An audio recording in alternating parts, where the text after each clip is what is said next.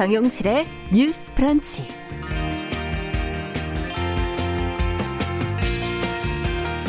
안녕하십니까 정용실입니다. 조직 문화가 보수적이기로 유명한 은행권에서 요즘에 유니폼이 사라지고 있다고 하죠.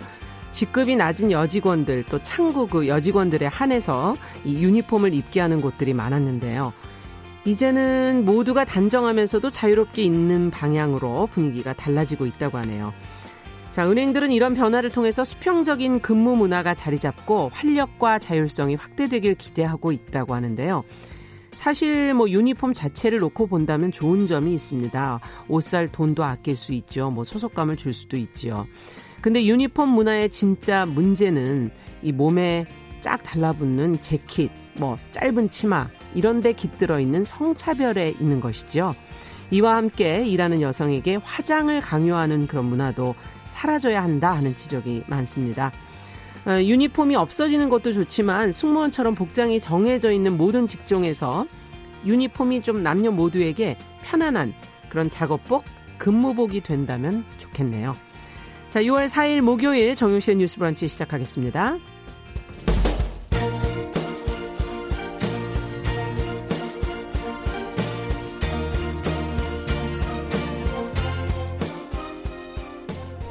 여성을 위한 시사 정보 프로그램 KBS 일라디오 정용실의 뉴스 브런치 여러분의 의견을 기다립니다. 샵 9730으로 문자 보내 주세요. 짧은 문자 50원, 긴 문자 100원이 부과됩니다. 네, 정용실의 뉴스 브런치는 항상 여러분들과 함께하고 있습니다. 잠깐 목이 매네요. 네. 어, 문자 KBS 콩 또 유튜브 라이브 열고 있고요. 오늘도 많은 분들이 벌써 들어오셨어요. 윤서영님 오랜만에 들어오셨고, 구자건님 들어오셨고요. 그리고 방산월님 들어오셨습니다. 감사합니다. 그리고 아카세이즈님, 산속전원생활님, 이문희님, 써니스카이님, 김복경님, 이병구님 이렇게 들어와 주셨네요. 감사합니다.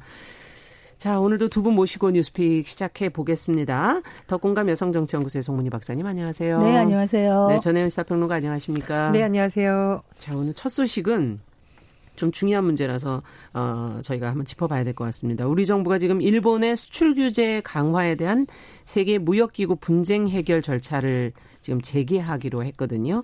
이와 관련해서 지금 일본 측은 아, 당국 간의 대화 중단 가능성을 지금 시사를 하고 있고 어, 어제 보도 나온 거를 보면 한일 외교장관이 통화를 또 하긴 했습니다. 어떤 양국의 입장이 어떤지 어, 어떻게 앞으로도 될 것인지 전혜연 평론가께서 관련 내용을 좀 정리를 해 주시겠어요? 예, 한국과 일본은 가깝고도 먼 이웃, 멀고도 가까운 이웃 이렇게 많이 네. 비유가 됩니다. 지금 아마 한일 상황이 그런 것 같은데요. 음.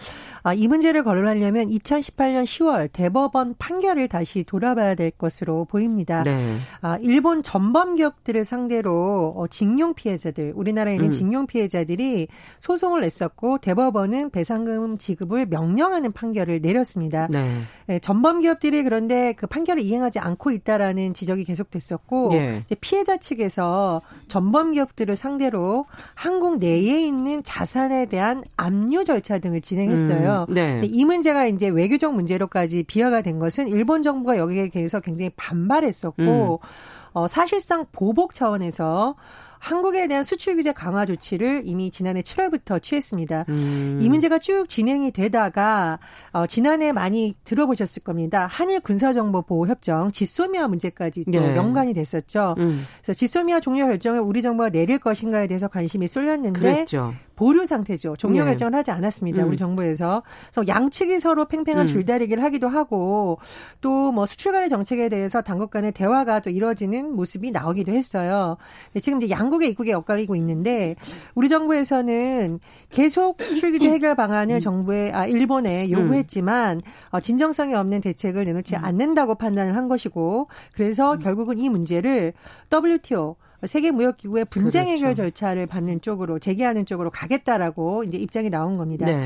어, 여기에 대해서 일본이 굉장히 반발하고 있는데 일본 경제 산업성 간부가 지금 상황에 대해서 쌓아올려온 것이 무너졌다 이렇게 표현을 하기도 하고요. 음. 또 일본의 언론 보도에 따르면 지금 한국 정부가 왼손으로 때리면서 오른손으로 악수하자는 이야기다. 음. 모순된다. 이렇게 반발하기도 했습니다. 네.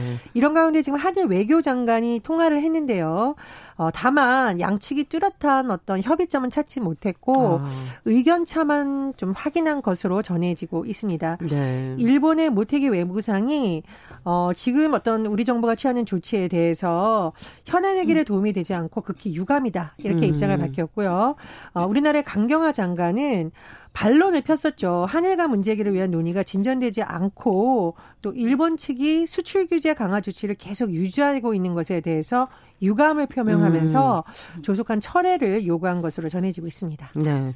자, 지금 한일 간의 갈등이 지금 뭐 계속 이어지고 있는데 당분간 좀 풀기 어려운 부분이 있지 않나 싶기도 하고 이 상황을 어떻게 어 바라보시고 또 해결해야 된다고 보십니까? 그 왜 우리가 이웃이 참 중요하다 이런 예. 얘기 하는데 실제로 이웃하고 불화가 심해갖고 이사 가는 사람도 봤어요. 음. 근데 참 한국과 일본은 서로 사이 마음은 멀고 거리는 너무 가까운데 이사 갈 수가 없잖아요. 그렇기 네. 때문에 어떻게든 문제 해결을 해서 뭔가를 해나가야 되는데 지금 첩첩산중인 것이 뭐냐. 일본이 일단 자세에 있어가지고 음. 지금 그 작년 7월 1일 날 그 세계 품목 그 우리 반도체 주력 산업인 반도체 디스플레이의 핵심 부품 같은 것들에 대해서 수출 규제를 했단 그렇죠. 말이에요.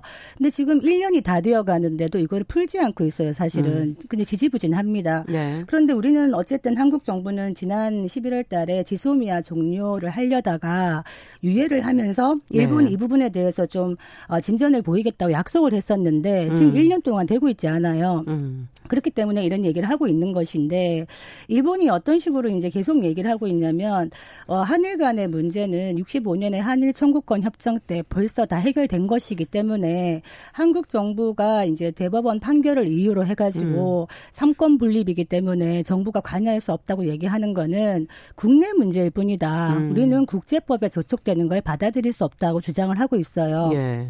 그리고 실제로 일본의 이제 외교 그 청소라는 게 있는데 매년 발간은 하는 거예요 외무성에서 네. 거기서 어떻게 주장을 하고 있냐면 강제징용 문제 해결을 위해서 일본은 에, 한일 간의 중재위원회를 만들자고 얘기를 했다 음. WTO에 제소하기 전에 음. 그런데 한국 정부가 불응했기 때문에 이렇게 오고 있다라고 책임을 전가하고 있거든요. 네. 그리고 또 외교 청소 보면은 독도는 다케시마라고 얘기하면서 일본 영토다 한국이 불법 전가하고 음. 있다 이런 얘기를 하고 있고 네. 강, 그 일본군 위안부 문제에 대해서도 성노예라는 말 쓰지 말라 이런 식으로 하고 있어요. 음. 그래서 어, 내년인가 올해부터 일본 역사 교과서에도 이런 내용을 실을 것 같아서 음. 사실 일본이 어떻게 보면은 강제징용 문제라든가 위안부 문제에 대해서 사죄를 전제로 하지 않고 음. 이렇게 하고 있기 때문에 한국 정부도 풀기가 어려운 측면, 측면이 있는 겁니다. 네. 그런데 문제는 이렇게 됐을 때 만약에 우리가 수출에 대해서 일본이 어떤 식으로 또 보복을 할 것인가 음. 피해를 누가 볼 것인가 생각을 해보면 한국 경제의 규모가 일본에 비해서 작지 않습니까? 네. 그랬을 때 만약에 일본이 한국 일본 내에 있는 한국 기업에 대해서 어떤 보복 조치를 한다든지 음. 어, 또 관세를 인상한다든지 그리고 국제사법재판소에 한국 정부가 국제법에 어긋나는 일을 하고 있다고 제소가 제소를 할 수가 있어요. 그렇게 됐을 때 어떻게 진행될 것인지는 좀 지켜봐야 되겠습니다. 네. 뭐 양측 모두에게 좋은 상황은 아닙니다. 그렇죠. 사실은 협의가 잘 음. 되는 음. 것이 가장 좋죠. 그런데 어, 이게 어느 쪽에 좀 타격이 있느냐에 대해서는 음. 뭐 여론마다 분석이 다른 것 같아요. 음. 예를 들면 예전에 우리 그 일본 정부의 수출 규제 이후에 보면 우리나라가 대체로 하는 수입 경로를 개발했다던가 네. 또는 뭐 국내에 있는 소재 소재 부품 업체라든가 장비 업체에서 생산 차질이 의외로 없었다. 음. 이런 보도가 많이 나온 적도 있습니다. 네. 반면에 음. 어 일본 같은 경우에는 관련 기업들이 매출이 격감했고 음. 또 이런 것과 관련해서 왜 음. 죄송합니다. 한일강 국민들의 감정 문제까지 격화가 됐었는데 그렇죠. 예. 그러다 보니 한국인들이 많이 찾는 일본의 어떤 주요 관광지가 타격을 입는다든가 음. 이것이 나아가서 불매 운동까지 벌어지면서 일부 일본계 기업들이 뭐 철수한다 이런 그랬죠. 소식까지 정해졌거든요. 그러니까 음. 이건 뭐 양쪽에 모두 피해를 사실 입는 상황입니다. 음. 근데 좀 주목해야 될 것은 뭐냐면 일본이 수출 규제 조치 이후 하면서 재래식목이 통제 미국 관련한 뭐 음. 이유를 댔었거든요. 네. 근데 쭉 살펴보면 나름 우리 정부가 그것을 해소하기 위한 여러 가지 개정 작업을 이제 하고 있었어요. 음. 그러니까 무기 규제의 법적 규제를 명확하게 위한 무역법 개정을 한다던가 또 수출 관리 조직을 확대 개편한 것 이런 건 나름 뭐 우리 정부가 국제사회에서 보기에도 음. 그래도 여러 가지 노력을 했다라는 평가를 받을 만한 부분이고요. 그래서 저는 이런 부분에 있어서 좀 일본 정부가 왜 이런 것을 했을까라는 또 다른 측면을 보면 다분히 아베 정권의 정치적인 목적도 있다고 봅니다. 그렇죠. 예. 사실 일본의 정치인들 사이에서도 한일 관계가 이렇게 되면 안 된다는 목소리는 계속 나왔었고요. 음. 아베 정부에서 지금 수출 규제한 것에 대해서도 일본 내의 의회에서도 비판의 목소리가 계속 나왔던 상황이거든요. 예. 더군다나 지금 코로나19로 인해서 일본이 굉장히 위기 음. 상황에 있습니다. 그래서 아베 정권이 굳이 이런 조치를 취하는 것이 약간 국면 전환용이다라는 음. 비판도 나올 수가 있다. 네. 아베 정권 같은 경우에는 상당히 어떤 극우의 성향을 가진 사람들의 강력한 지지를 받는 것으로 알려져 있잖아요. 네. 그래서 좀 그럼 정치적인 면이 있는 것이냐 아니냐 생각이 들고요. 어, 또 하나 측면은 사실 코로나19로 양국이 모두 쉽지 않은 상황인데 네. 어, 코로나19에 대한 어떤 협력을 좀 구축하면서 대화를 풀어가면 어떨까 그런 아. 제안도 나오는 것 같습니다. 예. 언론 보도 보면 구체적인 협력 방안은 나오지 않았는데 어, 우리나라 백혈병 어린이가 이제 한국 백혈병 어린이가 음. 일본에서 국내로 오는 과정에서 일본이 전 세계를 내준 적이 있다고 해요. 예. 그래서 강 장관도 여기에 관련해서 모태기 외상에게 서한을 보내 사의를 표명한 적이 있다고 하는데요. 음. 어, 코로나19 위기를 또 극복하기 위해서는 뭐 중국이라든가 일본도 그렇죠. 또뭐 대외 무역도가 네. 높은 나라하고는 사실 장기적으로 정보 교류를 한다던가 음. 협력 체계가 유지돼야 됩니다. 또 그 나라에 가 있는 우리 교포들의 안전 문제라든가 방역 문제가 네. 연결이 되거든요. 그래서 그런 부분에서는 계속 대화의 끈을 이어가면서 어, 방법을 모색해 보면 어떨까 그런 생각이 그러네요. 듭니다. 그런데 이게 예. 지금 코로나 19로 뭐 방역을 협력할 수 있는가 이런 음. 얘기를 하는데 둘 다 이제 일본 같은 경우에도 어, 국내 상황이 좀 심각하지만은 한국의 도움을 받지 않겠다는 주류가 또 많아요. 그러다 음. 보니까 선뜻 손을 내밀지 못하고 있는 거고 한국 정부도 이제 일본과의 문제에서는 자칫 좀 적극적인 뭘 하다 보면은 또 약간 또 반발을 불러올 수 있는 이런 지점 미묘한 부분들이 있기 때문에 사실은 한일 간에 이런 문제를 풀 때 정치적으로 풀면 안 됩니다. 음. 그러니까 역사 문제를 정치적으로 이용해서 풀려는 것이 아니라 어떻게 보면 중재위원회까지는 가지 않더라도 한일 간의 어떤 공동 협의체를 만들 필요가 있는 것 같아요. 음. 왜냐하면 일단은 한국 내에 있는 일본 기업의 자산을 매각해서 현금화한다는 것은 이거는 한일 간에 음. 거의 극단으로 치닫는 것이기 때문에 그렇죠. 그 전에 한일 간의 어떤 협상으로서 다른 해결책을 도출을 해야만 된다. 음. 그래서 아마 머리를 모아야 되는 부분이 아닌가 싶고요. 일단은 그 일본이 어, 식민지 지배의 불법성을 인정하고 싶지 않아 하는 이 지점에 문제가 있다. 왜냐하면은 그 한일 청구권 협정을 흔든다는 것은 그 과거를 부정하는 것이라고 생각을 하기 때문에 음. 이 부분에 대해서 그것과 개개인의 징용공들의 피해 배상은 별개의 차원으로서 어, 진행을 해나가야 되는 부분에 대해서 충분히 합의를 해야 될 것 같고요. 음. 또 하나 얘기해야 될 것이 과연 일본만의 책임인가? 사실 나라를 빼앗기고 국민들이 끌려가고 많은 고생 고생을 한 부분은 제대로 국민을 지켜내지 못한 한국 정부의 책임도 간과할 수 없다. 특히 65년 청구권 협정을 할 때 강제 동원 문제라든가 이런 거를 제대로 해결하지 못했던 한국 정부의 원죄도 있다. 음. 그래서 이 부분은 정부도 적극적으로 들어가서 같이 해결을 해야 되는 부분이 아닌가 싶고 아까 말했듯이 한일 간에 깨어 있는 시민들도 많다. 이런 음. 부분들도 같이 했으면 좋겠다. 이런 생각이 듭니다. 네, 제가 조금 더 어, 다른 의견을 말씀을 드리자면 음. 맞습니다. 사실 사실 우리 정부의 어떤 외교력이라든가 또는 역대 정부에서 일부 네. 잘못한 부분에 대해서는 우리도 성찰이 필요한데 그렇죠. 다만 우리가 역사를 바라볼 때 힘이 없으니까 어, 침략을 당할 만하지라는 건 사실은 조금 위험한 해석이 그렇죠. 될수 있다. 예. 그래서 침략자의 입장에서 보는 것이 아니라 새로운 관점을 세우려는 역사적 해석도 음. 있기 때문에 그 부분에 대해서는 제가 조금 보충 설명을 드리고요. 음. 그리고 이제 한일 관계 얘기하실 때 아까 조금 냉철할 필요가 있다는 말은 저는 공감을 합니다. 예. 왜냐하면 위안부 문제라든가 문제가 여러 가지가 해결되지 않았기 때문에 상당 부분 감정이 어, 완전히 없을 수는 없어요. 그럼요. 왜냐하면 가해자가 정확한 진실된 사과를 하지 않았기 때문에.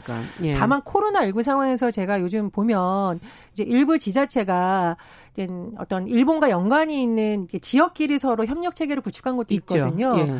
그래서 어떤 방역이라던가 구호물품 지원에 대해서 논의를 이제 하는 곳이 있는데 일부 지자체는 이런 걸 시도했다가 또 굉장히 비판을 받기도 했습니다. 그래서 물론 그 지역 주민들의 정서도 이해가 되지만 어, 사실 어떤 아베 정권의 잘못 때문에 우리가 일본 국민들하고까지 서로 나쁜 전체가, 감정을 갖고 예. 그럴 필요는 없는 부분이거든요. 음. 그래서 어, 일부분은 감정적일 수밖에 없지만 또 우리가 협의를 해야 될 부분에 대해서는 조금 냉정해질 필요가 있다. 좀 네. 그렇게 생각을 합니다. 그러니까 지금 말씀하신 그 지점이 음. 그 경주였어요. 이번에 음. 경주에서 일본과 사실은 자매 결혼도 하고 많은 교류가 있었기 때문에 이번에 지자체 차원에서 이제 코로나 관련된 음. 물품들을 지원하겠다고 했 했다가 거의 뭐 경주시장님 굉장한 집중 포화를 맞고 뭐 톡착 외규냐 이런 말까지 지금 나오고 있는 상황이고 일정 부분 어떤 일본에 대한 감정의 부분에서는 저도 심정적으로는 공감은 갑니다만 그럴수록 이렇기 때문에 오히려 한일 간의 시민사회 교류, 음. 민간 교류 이런 것들은 정치를 뛰어넘을 수 있는 부분이기 때문에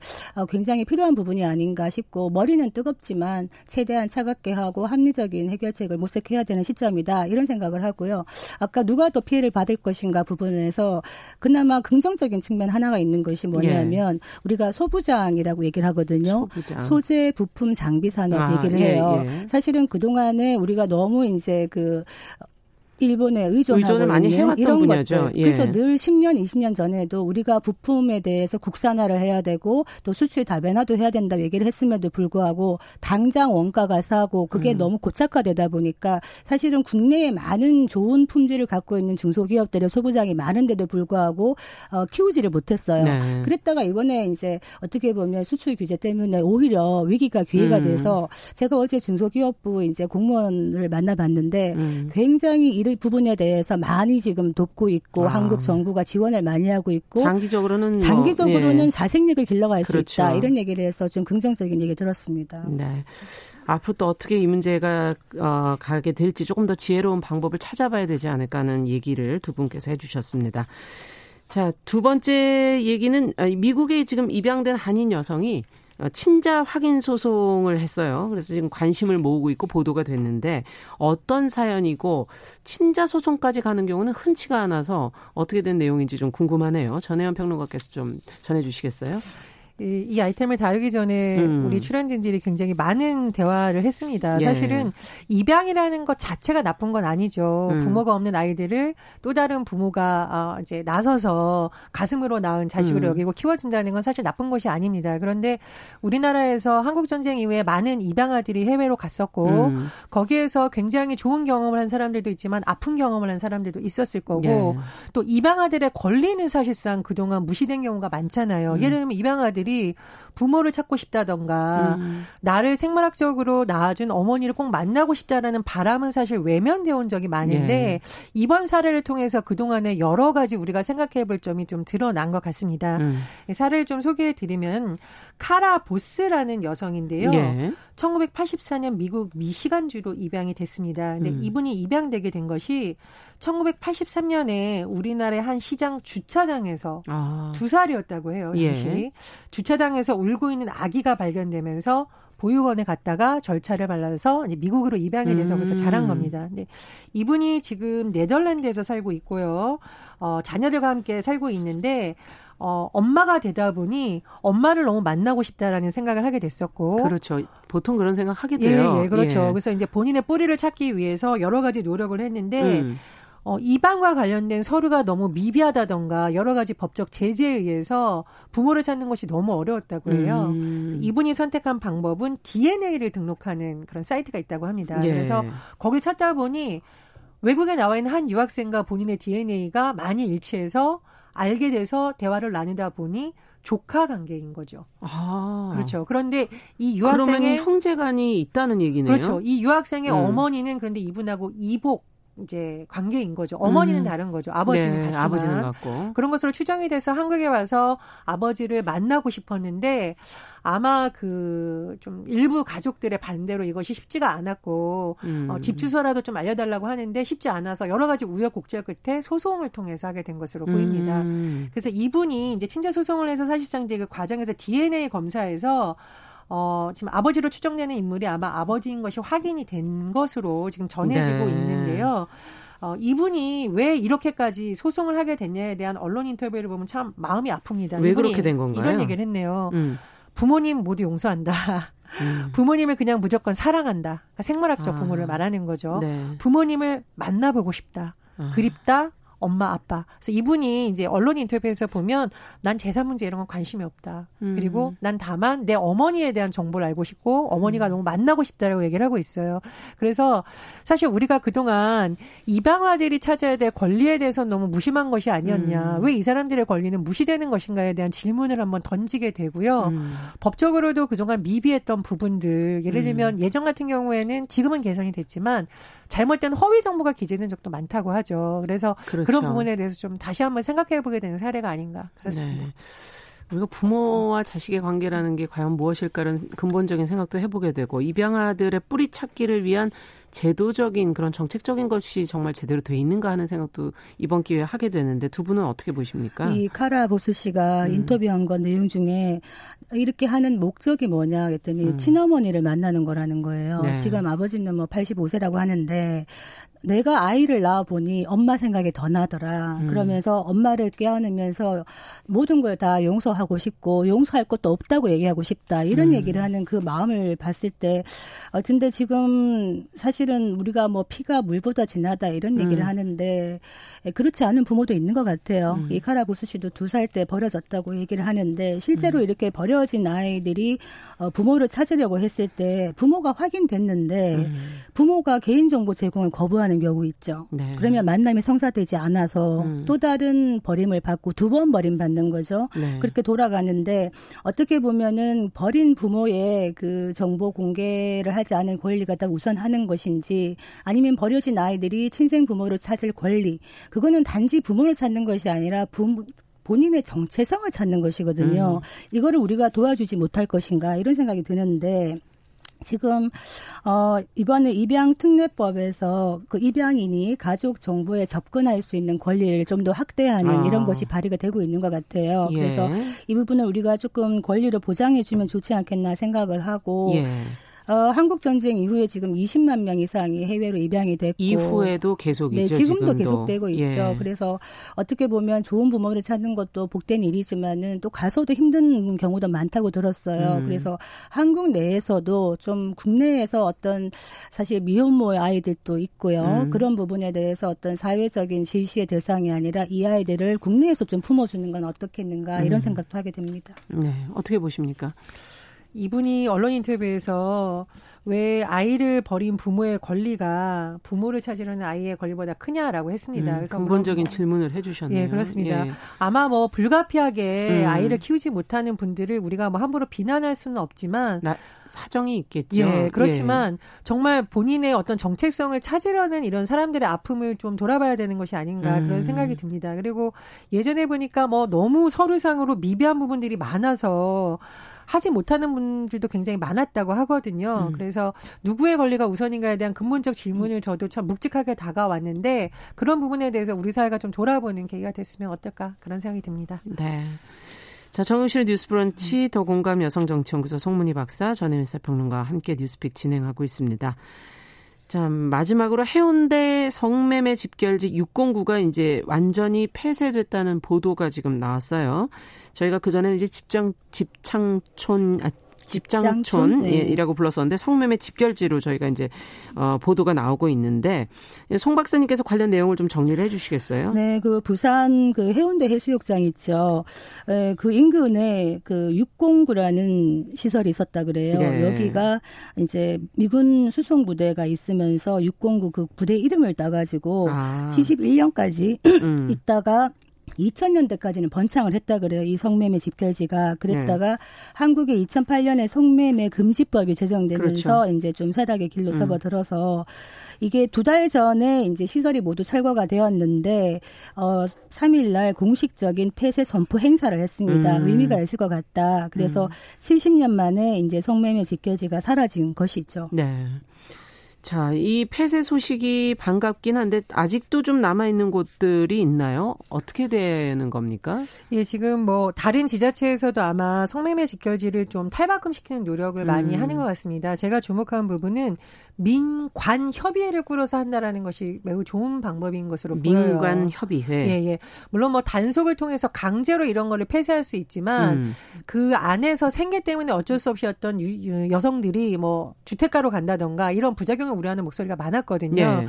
전북 전주시에서 최근 민간 협의를 통해서 아마 성매매 직결지를 문화, 인권 복합 공간으로 탈바꿈시키는 프로젝트를 이제 하겠다고 음. 발표를 하면서 어, 그냥 이곳을 없애버리는 것이 아니라 이곳에 있던 뭐 주민들이라던가 어, 거기에 근무하고 있었던 여성들이 종사자들, 예. 종사자들의 재활 이런 여러 가지 다각적 측면에서의 방법을 모색한 것으로 보입니다. 음. 그래서 어, 하나의 행정적인 측면이 아니라 그 속에 살았던 사람들이 다시 그런 일을 하지 않도록 지원하는 방안 그렇죠. 그리고 이 공간을 어떤 공간으로 활용할 음. 것에 대한 논의 이런 부분이 같이 됐을 때 실제로 효과가 있지 않을까 음. 좀 그런 전망을 해봅니다. 그 일본이 1904년에 공창제를 만들었어요. 그랬다가 해방 전국의 1호 여성 법안이 바로 공창제 폐지였습니다. 아. 그랬는데 이제 문제는 우리가 이제 이런 성매매 직결지를 인위적으로 없앤다고 해서 이것이 사라지는가? 음. 우리가 흔히 얘기하듯이 주택가라든가 일반 어떤 뭐 룸 오피스텔 형식으로 이제 암암리에 지금 음. 또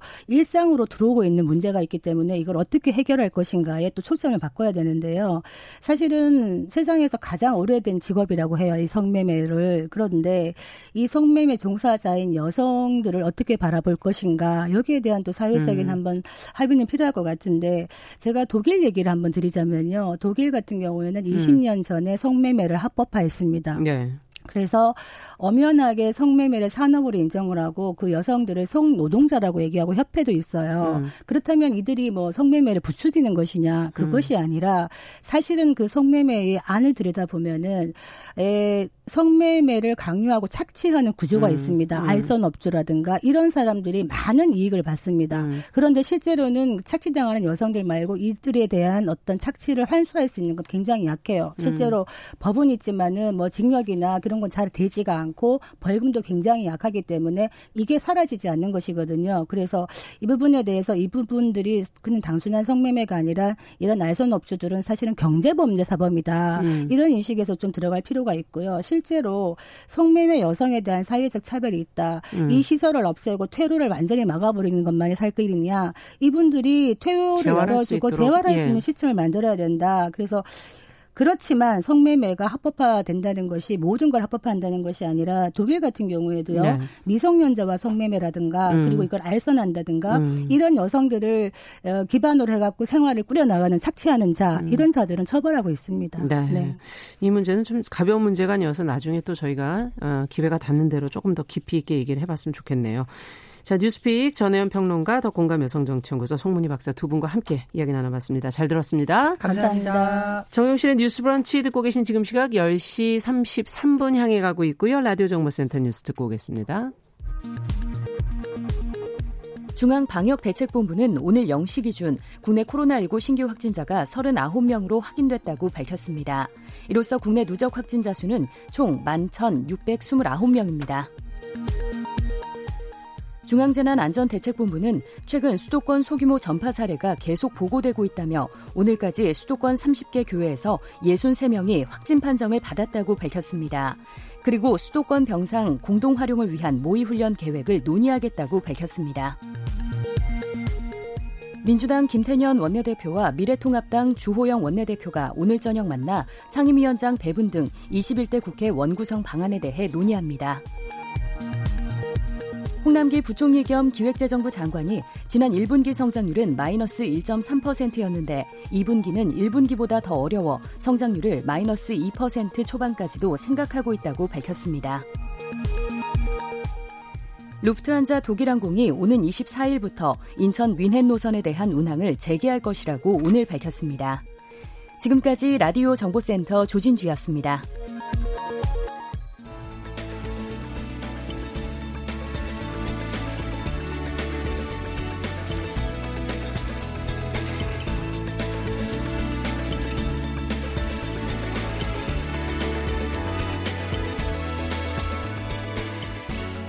세상을 보는 따뜻한 시선. KBS 일라디오 정용실의 뉴스 브런치. 매일 아침 10시 5분 여러분과 함께합니다. 네, 정용실의 뉴스 브런치 듣고 계신 지금 시각 10시 34분 넘어서고 있습니다. 자, 인터넷 검색어를 통해서 네티즌들의 관심을 모은 이슈 살펴보겠습니다. 검색어 뉴스. 오늘도 시선 뉴스의 박진아 기자 자리해 주셨어요. 어서 오세요. 네, 안녕하세요. 박진아입니다. 네, 이번 주에는 어떤 키워드가 많이 검색이 됐던가요? 네, 이번 주도 아무래도 우리 삶과 관련된 경제 관련이 좀 많이 검색이 됐는데요. 음. 첫 번째가 가전제품 10% 환급 입니다. 아, 그래요? 가전제품 네. 10% 환급 이건 무슨 얘기죠? 사실 이것도 제 경험에서 좀 찾아보다가 오 이런 게 있었어 하고 이제 발견하신 거예요? 네, 발견했는데 많은 분들이 요즘 찾고 계시더라고요. 음. 그래서 알려드려야겠다 생각하고 이제 정보를 찾게 됐는데요. 정부가 현재 내수 활성화를 위해서 지난 3월 23일부터 네. 올해 연말 사이에 구매하는 고효율 가전제품에 대해서 구매 금액의 10%를 환급 그러니까 1인 한도는 30% 내에서 환급해주고 있습니다. 음. 이 사업 대상 품목이 원래 10개였는데요. 여기서 의류 건조기를 새로 추가해서 11개로 늘어났더라고요. 네. 이 관련 예산도 3천억 원을 추가 편성해서 총 4,500억 원으로 늘렸다고 합니다. 네, 전혀 처음 들어보는 얘기여서 근데 딴 거보다 네. 고효율 가전제품이다. 그냥 가전제품이 예, 아니야, 아니어서 그게 좀 주목이 되는 것 네. 같고 품목이 어떤 게 있는지 11개라고 그러셨는데. 네. 일단 환급받을 수 있는 11개 품목은요. 냉장고, 김치 냉장고, 에어컨에서 벽걸이 그 외에 모두 해당되고요. 음. 세탁기, 일반 드럼, 음, 또다 되고. 네, 냉온수기도 저장식, 직수식, 그리고 전기밥솥, 진공청소기는 유선만 해당이 됩니다. 음. 공기청정기, TV, 제습기, 의료견조기 이렇게인데요. 이 10% 환급은 주로 전력 산업 기금 기반 기금으로 보전해서 되돌려 주는 거라고 합니다. 네. 이게 구매는 뭐 온라인이든 오프라인이든 사실 상관이 없고요. 아, 그래요? 예, 다만 반드시 이 에너지 소비 효율 등급 그 라벨이 있잖아요. 저희 있어요. 고효율 뭐 1등급 예. 이런 식으로 그 1등급 라벨이 이제 있어야 되고요. 이거를 구입하고 나서 환급 신청은 온라인이나 모바일 환급 시스템에 접속을 하면 되는데 음. 어떻게 검색해야 되는지 모르실 수 어, 있어요. 어, 그러니까 좀 예. 어떻게 해야 되나? 예. 검색창에 일단 생각나시는 고효율 가전제품 환급 혹은 이것도 기억이 안 나신다 그러면 가전제품 환급 음. 아니면 으뜸 효율 이렇게만 음. 검색을 해도 이 키워드를 치면 으뜸 효율 가전제품 구매 비용 환급 사업이라고 이 웹사이트가 가장 있어요? 네, 가장 최상단에 뜹니다. 음. 이름이 좀 긴데 이름을 보면 어렵지 않으실 거예요. 네. 이곳에 접속해서 환급을 신청할 수 있습니다. 네. 그럼 환급 들어가서 어떻게 해야 되는지 구체적으로 그 방법도 네. 알려주셔야 돼요. 네, 예. 저도 그래서 한번 들어가 음. 봤는데요. 이 사이트에 들어가면 메인 화면에 바로 환급 신청하기가 딱 크게 보이더라고요. 아, 그 사이트 처음에? 네, 예. 그렇기 때문에 어렵지 않게 찾으실 수 있는데 이 해당 버튼을 누르면 구매를 한 본인이 신청할 수도 있고요. 대리자가 신청을 할 수도 아, 있습니다. 다 가능해요? 네. 네. 그래서 본인 확인을 한 다음에 구매 매장명 그리고 품목, 제조사, 제조 번호, 구매 금액 등 이 작성이 필요한 부분에 작성을 음. 하고 이게 또 사진까지 같이 업, 업로드를 해야 되거든요. 음. 그렇기 때문에 물건을 받으시면 고효율 부분이라든지 제조일자 부분을 사진으로 찍어서 찍어서 네, 올려야 계신, 된다는 네, 거죠. 갖고 계신 다음에 신청을 하시면 되고요. 음. 이 환급받을 계좌도 같이 가장 아랫 부분에 작성할 수 있기 때문에 음. 이 신청만 되면 문제가 없으면 바로 환급이 가능합니다. 그냥 올해 하면은 다 받을 수 있다는 건지? 네, 사실상 올 연말 사이에 구매한 제품 해당이 되는 건 맞는데요. 네. 이게 또 재원이 있잖아요. 그렇기 음. 때문에 재원이 소진이 되면 구매나 신청이 좀 어려울 수 있기 때문에 필요하신 분이라면 지금 이제 시기가 더 좋지 않을까라는 생각이 들고요. 음. 또 신청을 할 때 주의 사항이 있는데요. 먼저 효율 등급 라벨이 음. 적용 기준에 이 시행일 공고 기준과 또 일치를 해야 돼요. 너무 옛날 거라서 이 기준이 안 맞으면 또 안 되거든요. 그러면 언제죠? 네, 그 지금 시... 네, 이제 이 말씀드린 3월 23일부터 올해 연말 사이에 아. 구매한 거에 이게 기준이 있고요. 또 이게 그 제품마다 등급 모델이나 이런 게 조금씩 다르기는 합니다. 예. 그래서 이거를 한번 확인 이 에어컨이면 에어컨에 어떤 제품인지 그 확인을 하는 부분이 있기 때문에 네. 확인을 한 다음에 들어가면 되고요.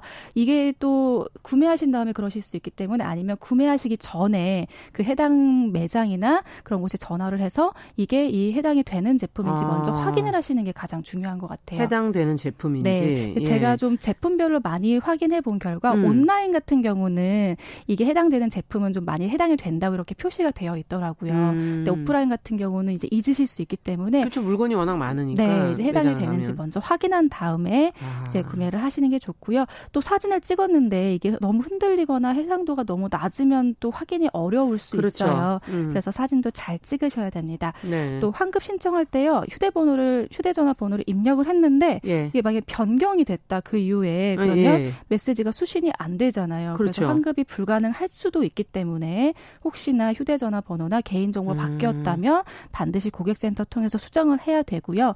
또 신청 서류에 내용을 보완하세요라는 내용이 왔는데 14일 이내로 보완하지 않으면 아이고. 이게 또 신청권이 무효가 됩니다. 그래서 어. 신청을 하시고 나서도 이게 잘 신경을 좀 쓰셔야 되겠네요. 예. 신청이 딱 완료가 음. 제대로 됐는지까지 한번 확인하시면 음. 10% 환급이 적지 않기 때문에 음, 네, 꼭 알겠습니다. 받으셔야 할 것 같습니다. 자, 그러면 다음 키워드는 어떤 키워드인가요? 네, 다음은 모바일 현금 카드인데요. 모바일 현금 카드. 네, 말 그대로 음. 이 모바일을 현금 카드처럼 쓴다, 뭐 이런 예.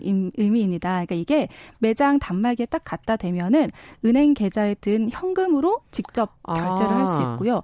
또 내가 현금을 주고 결제를 했는데 동전이나 이런 게 남았어요. 네. 근데 지갑이 딱히 없거나 없어요. 요즘은 또 이제 동전 넣는 부분이 예, 없잖아요. 그거를 이 계좌 번 계좌로 받을 수 있는 겁니다. 음. 그러니까 말 그대로 지갑이 이제 필요 없어지는 시대가 다가온다. 뭐 이렇게 그러네요. 네, 말해도 젊은 분들한테는 굉장히 솔깃한 건데요. 맞죠. 예. 이게 이제 어제였죠. 지난 3일 한국은행이 은행 계좌 기반의 모바일 직불 서비스를 실시한다고 밝혀서 아. 이제 좀 이슈가 됐습니다. 네. 지금 김현용님께서 박진아 기자의 자세한 설명 감사한다 그러는데 더 자세하게 설명을 해주셔야 네, 돼요. 감사합니다. 그 은행 계좌가 있어요. 그럼 어떻게 이용하면 돼요? 네, 우선 모바일 현금카드 예. 서비스는요 모든 은행이 되는 건 아니기 때문에 아, 은행을 아, 조금 주의해서 들으셔야 돼요. 14개 시중은행과 농협, 수역중앙회 등 금융기관 16곳으로 구성된 음. 금융정보화 협의회가 공동으로 추진해온 서비스인데요. 은행 계좌를 기반으로 한 플라스틱 형태 현금 IC 카드를 모바일에 이렇게 아. 담은 겁니다. 그러니까 은행 계좌를 보유했다면 누구나 모바일 현금 카드 이 어플리케이션을 다운 받아서 이걸 어. 사용할 수 있는 건데 네. 이용 방식은 사실 어렵진 않습니다. 스마트폰 어플에 이 모바일 현금 카드 치니까 딱 어플이 제일 먼저 나오더라고요. 음, 그래서 음. 그거를 다운 받으신 다음에 예. 순서대로 입력을 하면 제가 그 나만의 고유의 계좌가 이제 형성이 되는 거죠. 앱으로. 네. 네. 근데 그러면은 앞서 얘기해 주신 것처럼 지금 쓰는 걸 한번 해보죠. 어떤 걸 네. 서비스 받으실 수 있어요? 우리 흔히 CD기, 네. ATM기 있죠. ATM기. 네, 네 자동화 기기 통해서 입출금도 가능하고요. 음. 편의점과 마트 등 가맹점에서 대금 결제, 또 우리 흔히 캐시백이라고 하는 현금 인출, 네네. 또 거스름 돈 계좌 입금 서비스 이런 게 이용이 다 가능합니다. 생각보다 음. 정말 다양하게 편해지긴 굉장히 편해지겠는데요. 네, 네. 예. 그만큼 스마트폰이 중요해지면서 예. 위험할 수도 있다는 생각은 맞아요. 좀 들더라고요. 네, 이런 서비스를 이용할 수 있고요. 또 아직은 좋은 게 서비스 참여 은행과 가맹점 간 연계된 음. 거래 은행이 서로 좀 다르다고 하더라도 대금 결제를 할 수 있고요. 음. 또 참여 은행 간의 자동화 기기 교차 이용도 가능하다고 합니다. 그렇군요. 그러니까 이 기존 서비스 참여 은행인 SC 제일은행, 농협, 제주, 수협, 음. 우리은행과 또 농협, 수협 중앙회 등 10곳은 서비스를 우선 실시를 하고요. 좀 먼저 한다는 얘기군요. 네, 그러니까 이제 이제 실시가 되는 네. 거고요. 나머지 6곳 중에 신한, 부산은행은 상반기에 또 하나 기업 산업은행 등은 하반기 중에 서비스를 아. 개시할 예정이라고 합니다. 또 많은 분들이 이용하시는 KB국민은행이 없어서 문의를 많이 주셨는데 KB국민은행은 이번 서비스에 자체적으로 하는 서비스가 아, 비슷한 자체적으로 게 따로 해요? 예, 있기 음. 때문에 이번 서비스엔 참여하지 않았다고 합니다. 아. 네, 제가 이거를 좀 어제 예. 저도 오픈이 됐다고 해서 좀 이용을 해봤어요. 아, 그러셨어요? 근데 사실상 이제 예. 어제 오픈이 돼서 그런지 아직은 조금 불안정한 부분들이 좀 있더라고요. 아. 그래서 이제 버그라고 흔히 하죠. 그런 부분도 있었고 그 은행마다 계좌를 하나씩밖에 아직은 등록할 그렇죠. 수 없었다라는 아, 점도 있 었고 그렇기 음. 때문에 아직은 시작 단계이기 때문에 편리해질 것은 분명히 맞는데 조금 더 보완할 점들이 있겠다 이런 네. 생각이 들더라고요. 미리 미리 조금 확인해 두시고 조금 천천히 네. 시원, 사용을 하신다면 좀 편하지 않을까 하는 생각도 드네요. 어, 오늘 벌써 이제 시간이 다 됐네요. 네. 얘기 듣다 보니까 챙겨야 될 게 많네요. 네. 실속 있는 정보들 좀 잘 챙겨주시기 바랍니다. 감사합니다. 네, 검색어 뉴스, 시선 뉴스의 박진아 기자와 함께 했습니다. 감사합니다. 아, 감사합니다.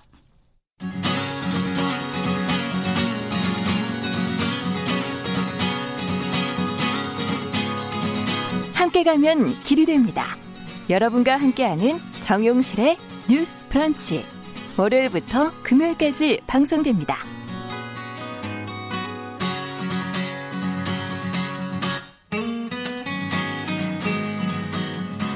네, 정신의 뉴스 브런치 듣고 계신 지금 시각 10시 44분 넘어서고 있고요. 자, 이번에는 동네 책방 작은 서점의 개성과 안목을 반영한 신간 소개 코너 준비하고 있습니다. 오늘은 부비프의 박은지 대표 잘해 주셨어요. 어서 오세요. 안녕하세요. 네. 자, 이번 주에는 어떤 책을 소개해 주실 건지요? 네, 이번 주에는 재미있는 그림책 두 권을 들고 왔습니다. 아, 그렇군요. 네, 제목이 우리 동네 골목 풍경과 허튼 생각이라는 책인데요. 음. 어, 제목 그대로 우리 동네 골목 풍경을 또 허튼 생각을 담고 있는 책이에요. 음. 어디 멀리 나가기도 어려운 요즘에 산책 삼아서 동네를 걸어보면서 허튼 생각 좀 해보시라고 가져와 봤습니다. 요즘에 여행들 못 다니시고 많이 나가다니질 못하시면 참 답답하실 것 같아요. 그래서 뭐 네. 뭐 랜선 여행이니 음. 이렇게도 표현하시는데 그럼 골목 풍경 여행을 그럼 우리도 랜선으로 좀 가보도록 하죠. 그럼 네. 우리 동네 골목 풍경이라는 책부터 먼저 만나볼까요? 네. 표지에 보니까는 정말 골목 그림을 이렇게 쭉 그려놨는데. 네, 예. 너무 정겨운 책인데요. 어. 어, 이 책은 보리 출판사에서 펴내는 어린이 잡지 개똥이네 놀이터에서 두 해 동안 연재한 이 이야기를 아, 책으로 펴낸 거예요. 그렇군요. 네, 사람 냄새 물씬 나는 음. 그런 정겨운 가게들을 따뜻한 그림과 글로 담아냈습니다. 네. 어, 보시면 그 예전에는 동네 골목마다 있었던 구멍가게부터 아이들로 북적이는 학교와 문방구 또 할머니들의 사랑방의 미용실까지 나오는데요. 아. 한장 한 장 페이지 넘기다 보면 되게 옛날 생각도 나고 예, 그래요. 그러네요. 네. 어, 책을 쓰신 작가님이 자전거를 타고 동네를 구석구석 누비면서 그 오래된 가게들을 직접 취재하셨다고 음. 해요. 그래서 그 과정에서 만난 삶의 풍경과 이야기가 책 안에 고스란히 담겨 있습니다. 그렇군요. 몽상이라는 작가님의 어, 이름이 나와 있는데 네. 어떤 가게들이 있는지 제가 이렇게 슬쩍슬쩍 넘겨보니까 분식점 가보고 싶었던 분식점도 있고 음. 문방구, 뭐 네. 미니 슈퍼 뭐 이런 것들이 쭉 나오는 것 같아요.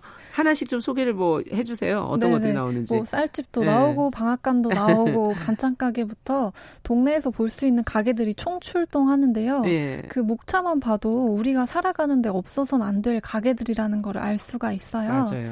네, 책을 펼쳐보시면 첫 장에는 가게 전경이 먼저 펼쳐집니다. 음. 보시면 어 이런 가게 우리 동네도 있었는데라고 음. 하실 분들이 아마 많으실 거라 생각이 되는데요. 네. 작가님이 정겨운 모습을 그대로 간직하고 있는 가게들로만 찾아서 그렸기 때문에 추억 속 어딘가에 있던 가게들이 떠오르기도 합니다. 음. 또 작은 소품이나 도구도 세세하게 그려져 있어서 하나하나 뜯어보는 재미도 있고요. 네. 어, 저는 학교 앞 분식집하고 문방구를 특히 오래 다녀다녔어요. 무슨 추억이 있으시길래? 아, 뭐 떡꼬치 사 먹었던 그런 생각도 나고. 네. 어, 한 장 한 장 이제 더 넘기면 또 더 뭐가 더 나오는 겁니까? 네. 그 가게 전경 다음에는 이제 내부 모습이 펼쳐지는데요. 예. 뭐 갖가지 장난감과 뭉구리에 둘러싸여 있는 문방구 아저씨나 아. 뭐 섬세하게 면도칼을 다루는 이발사. 또 색색의 실타래 아래서 재봉틀을 돌리는 아주머니 등 음. 뭐 골목 가게에서 묵묵히 자기 일을 하면서 삶을 꾸려가는 우리 이웃의 이야기도 함께 담겨 있습니다. 네, 그렇군요. 어, 제가 개인적으로 좋았던 건그 음. 가게 주인분들의 한마디였는데요. 그것도 있어요, 내용이. 네네. 네. 가게마다 마지막 음. 페이지 보시면 음, 음. 주인분들의 모습을 작게 그려놓고 그분들이 하신 말씀을 적어놨어요. 아, 그러네요. 네. 음, 그 중에서 뭐 기억에 남는 한마디를 얘기를 해주셔야죠. 어, 음. 예를 들면 문방구 아저씨가 이런 말씀을 음. 하세요. 성대모사 해야 될 것 같은데. 기대하겠습니다. 어, 어떡하지? 만지작 만지작 하다가 힘들게 하나 고른 게 100원, 200원짜리야. 허허. 제잘제잘 떠들기는 또 얼마나 떠드는지. 그런 아이들 보는 게 문방구 하는 재미야. 이런 아. 말씀을 하세요. 여기 제, 제가 우연히 편 곳에는 속옷 파는 가게인데, 음. 어, 그 주인 여성분께서 하늘하늘 잠옷은 엄마들이 좋아해. 음. 바람 잘 통하고 또 통 큰 바지는 아빠들이 많이 찾고 다 입기 편하고 질 나쁜 건 안 팔거든. 한번 들러봐. 딱 어울리는 걸로 골라줄 테니 가보고 싶어지는. 네, 아, 맞아요. 이 주인장의 예, 이야기가 이게 가게마다 다 있군요. 네, 그 직접 인터뷰하시고 음. 적으셨다는데 예. 그 떡집 사장님의 말씀도 되게 좋았어요. 떡집 사장님 네. 뭐라 하세요? 떡 주문은 그 잔칫날이나 명절 음. 아니면 뭐 좋은 일이 그쵸. 있을 때 하잖아요. 음. 그래서 항상 좋은 날 또 기쁜 날에 함께하는 마음으로 떡을 찌신다고 아, 해요. 아이고. 그게 참 뿌듯하다는 그런 말씀에서는 직업인으로서 자기 일도 아끼고 보살피는 음. 골목가게 사장님들의 자부심도 엿보게 됩니다. 그러네요. 네. 지금 어, 미무스와님께서 어, 이 골목 풍경, 우리 동네 골목 풍경 책 표지가 옛날 국어책 같다. 맞는 말인 것 같습니다. 네. 네. 그래서 결국에 음. 이 책을 덮고 나면 이제 그런 생각이 들어요. 음. 어, 날마다 가게를 열고 성실하게 일상을 살아가는 분들이 계셔서 음. 내 일상도 그리고 우리 일상도 이어지는구나. 음. 또 우리는 서로가 서로에게 기대어서 살아가고 있구나. 이런 아. 생각을 하게 되는데요. 예. 요즘은 대형마트나 인터넷 쇼핑을 많이 이용하시다 보니까 이런 골목 가게들이 많이 사라지기도 했잖아요. 음. 근데 이 책을 읽고 동네를 걸어보면 익숙한 동네도 또 다르게 느껴지시리라고 생각합니다. 네. 그래서 이 책은 끝까지 다 읽고 동네 골목 산책까지 하셔야지 음. 이제 비로소 내가 다 읽었다 이렇게 말씀을 하실 수 있을 것 같아요. 그러네요. 집안에 앉아서 한번 동네를 골목을 음. 한번 누벼보는 네. 네 어, 경험을 체험하실 수 있을 것 같아요. 우리 동네 골목 풍경 먼저 만나봤고 어, 한 권이 더 있잖아요. 허튼 생각? 네. 예. 이 책은 그 독일 작가의 그림책인데요. 그림책이군요, 네. 이것도. 머릿속을 스쳐가는 음. 수많은 생각과 질문들이 아름답고 상징적인 그림과 함께 종이를 가득 채우고 있습니다. 음. 어, 이 책은 국제 그림책 일러스트레이션 공모전인 나미 콩쿠르에서 퍼플 아일랜드 상을 수상하기도 했는데요. 상을 수상한 네. 작품이군요. 네. 어, 글과 그림이 다중적으로 소통하고 있고 독창적인 방법으로 구성돼 있어서 음. 여러 가지 해석이 가능한 책이라는 평가를 받았어요. 여러 가지 해석이 가능하다는 건 자기 입장에서 자기대로 또 해석할 수 있는 여지가 있는 책이다 이렇게 들리기도 하는데 네, 맞습니다. 어, 허튼 생 생각. 근데 그 옆에 부제가 살아간다는 건 뭘까 이렇게 음. 어, 되어 있어요. 궁금해요. 어떤 내용입니까? 저런 질문하면 이제 주변에서 허튼 소리 하지 말라고 하잖아요. 그냥 오늘 하루는 하루나 제대로 살아. 네, 맞아요. 네, 근본적인 얘기 좀 하지 말고, 네. 예. 그래서 책 속에는 어. 그 허튼 생각이라고 쉽게 치부되고 나는 질문들이 한 페이지에 하나씩 나옵니다. 한 페이지 네. 하나씩? 예를 들면은 뭐 새들에게는 세상이 어떻게 보일까? 세상을 내 안에 품을 수 있을까? 왜 음. 사람들은 모두 사랑받고 싶어 할까? 뭐 이런 질문들이 나와요. 아. 정말 신기하네요. 그림이 주로 있고 네. 질문이 하나씩 있고. 네네. 네. 이 책은 자기 자신에 대한 질문부터 관계에 대한 음. 질문, 자연에 대한 질문, 꿈과 아. 상상에 대한 질문까지 수많은 생각과 질문들을 독자에게 던지고 있습니다. 네, 야 재밌는데 음. 지금 제가 우연히 편 곳에는 세상을 내 안에 품을 수 있을까? 어, 엄청 그릇이 큰 분인데 그 밑에 아니면 세상 밖으로 밀려날까? 아, 왠지 후자의 질문이 더 와닿는 건 뭘까요? 예. 책을 보시면 예. 단순해 보이는 질문도 있고 음. 좀 쉽게 답하기 어려운 철학적인 질문도 있는데요. 철학적인데요. 네. 어. 어떻게 보면 이제 쓸데없는 생각처럼 보일 수도 있는데 세상을 바꿔온 게 늘 이런 허튼 생각이었잖아요. 아. 네.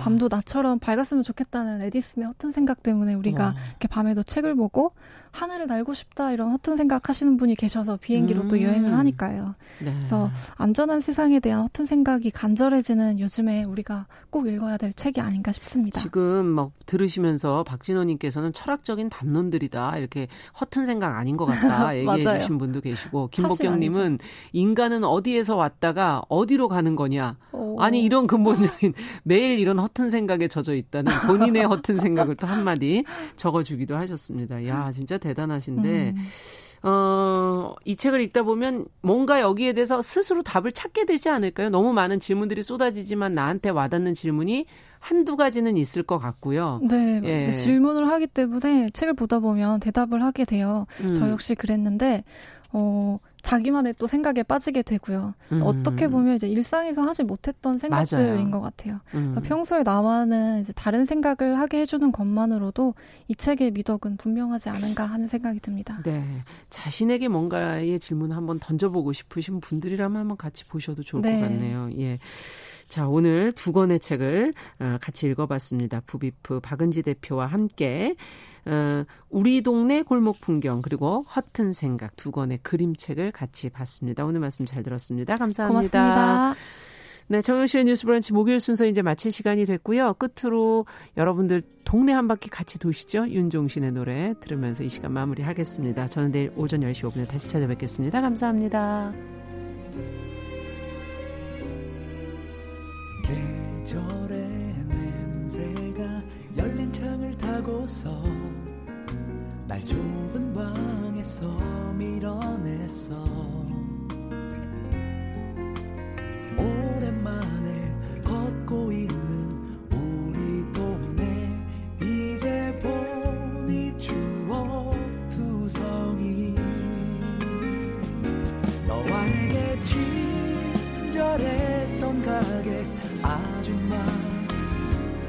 가파른 계단 숨 고르며 오른전 절려 그냥 지나치던 모습